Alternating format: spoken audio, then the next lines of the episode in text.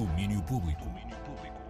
Bem-vindos ao resumo do dia. Eu sou a Teresa Vieira e trago os destaques do domínio público desta segunda-feira. Neste que é o primeiro dia de Voz de Cama, o programa e podcast da Antena 3 nos palcos do Teatro Maria Matos, Ana Marca e Tânia Graça fazem hoje a primeira de cinco noites ao vivo esgotadas no teatro em Lisboa. Vai mesmo acontecer, já não nos chafamos desta. Vamos ter casa cheia para falar sobre os dilemas amorosos, sexuais, os dilemas enviados pelos nossos ouvintes e também pelos próprios espectadores, que não só poderão expor os seus próprios problemas, como ajudarão a, a responder, serão interpelados para também nos ajudarem a responder a estas angústias.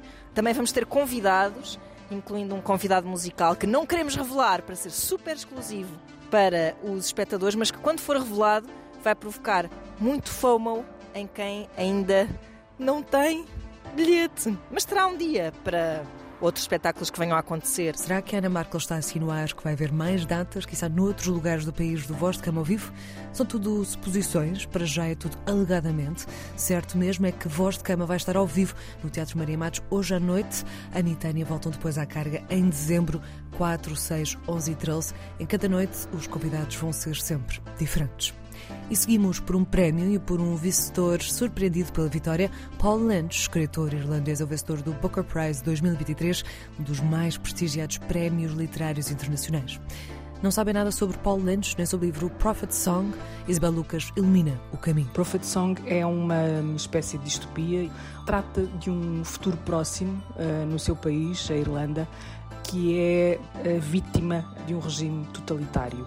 E se o totalitarismo chegasse à Irlanda, podia ser a pergunta de partida para percebermos um bocadinho o fio condutor deste livro, em que uma mulher tenta proteger precisamente a sua família dos avanços um, desse regime. Curiosamente, a ideia para este livro nasceu-lhe das notícias uh, e das imagens vindas da Síria, os refugiados que há anos deixam o país numa guerra que parece interminável. Ele decidiu levar essa angústia para casa, por assim dizer, e pô-la no cotidiano das pessoas mais próximas. Uma Irlanda totalitária, num futuro mais ou menos ficcional é a matéria de Prophet Song.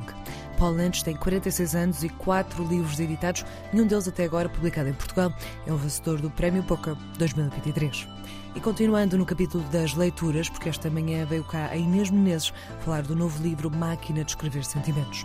Inês Menezes é uma voz conhecida da rádio, aqui a voz vem por escrito, falar de coisas que todos entendemos, a saudade, o amor, a amizade ou a perda. Isto acaba por ser um, um diário que eu vou escrevendo neste caso ao longo de um ano, mais ou menos, que acompanha a morte da minha mãe, uhum. não é? Mas que acompanha outros, outros momentos algumas pessoas não, não arriscam uh, escrever o que sentem, não é? Têm medo do ridículo. Eu não tenho medo nenhum do ridículo. É, é um é? bocado isso. Qual é o, o risco? O que Qual é que pode correr mal, realmente? O que é que pode correr é? mal, não é? Como, no fundo, é como ires para o palco. O que é que pode correr mal? Um diário sem medo do ridículo, assim se define este máquina de escrever, que tem colaboração mais ou menos voluntária de Maria Inês nas ilustrações.